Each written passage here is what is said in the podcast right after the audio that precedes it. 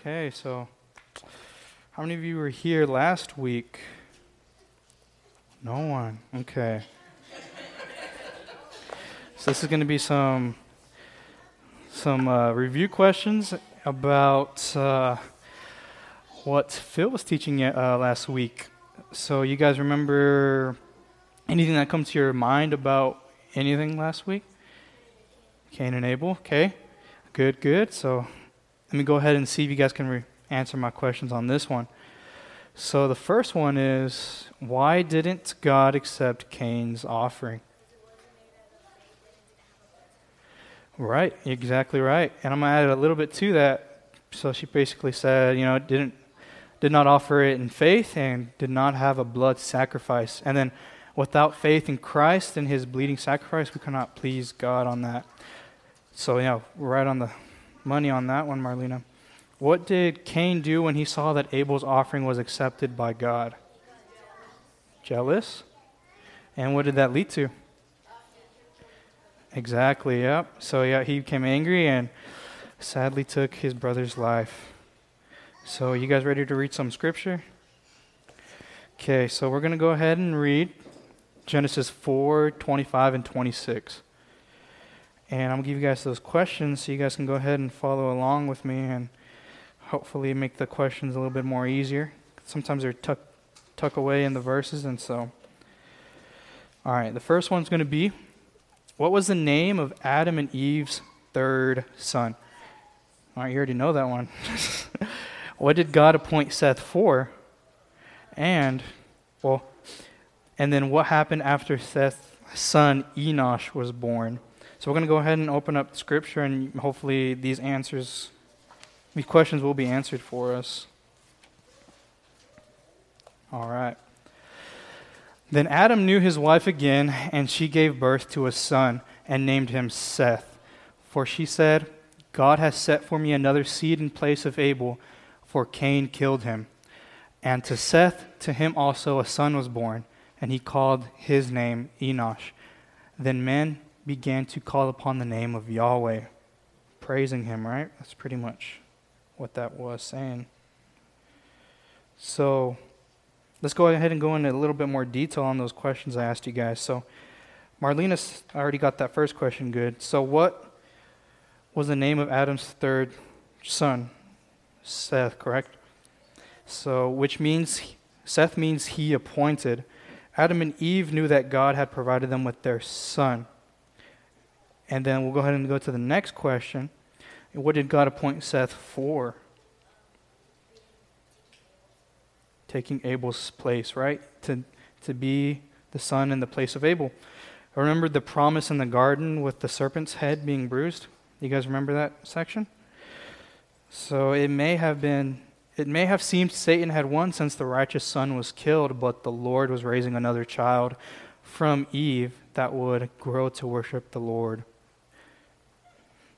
So the third one is what happened after Seth's son Enosh was born? Right. People started to worship God, right? While Moses, the writer of Genesis, did not give detail, it is clear that this happened in Seth's family. Like Abel before him, Seth and his children were God worshippers. So I'm going to go ahead and read our little reflecting section. And I'll go ahead and give you guys the main idea so you guys know, you know, everything that it's trying to say. So, though Abel was killed, God provided another son through whom Jesus would come. So, we all have times in life when we wonder where God is. Sometimes things happen to us that seem to go against what He has promised. And in those times, it can be hard to believe God's word in the Bible. When Cain killed Abel, it looked as though God's promise had failed. Adam and Eve must have struggled to believe God's word. Which the, would the serpent really be destroyed? Would Satan really lose in the end?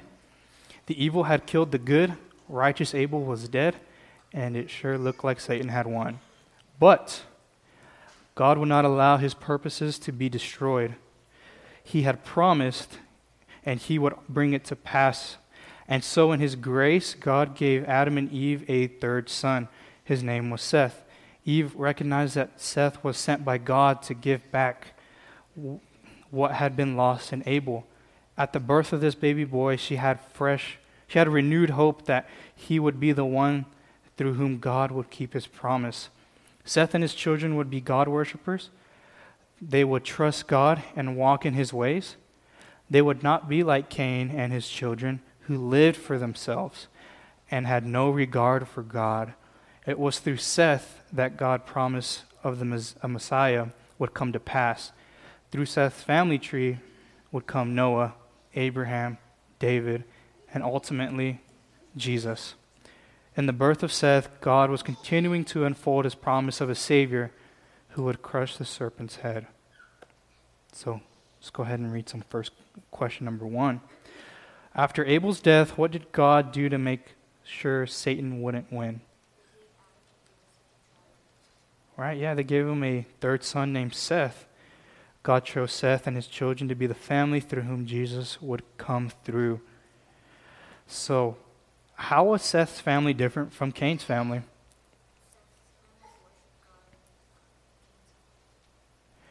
Right, yep.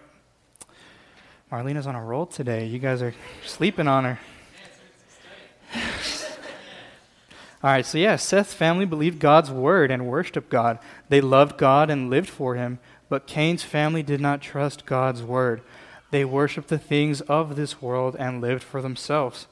Seth was righteous by faith, whereas Cain remained unrighteous in his unbelief.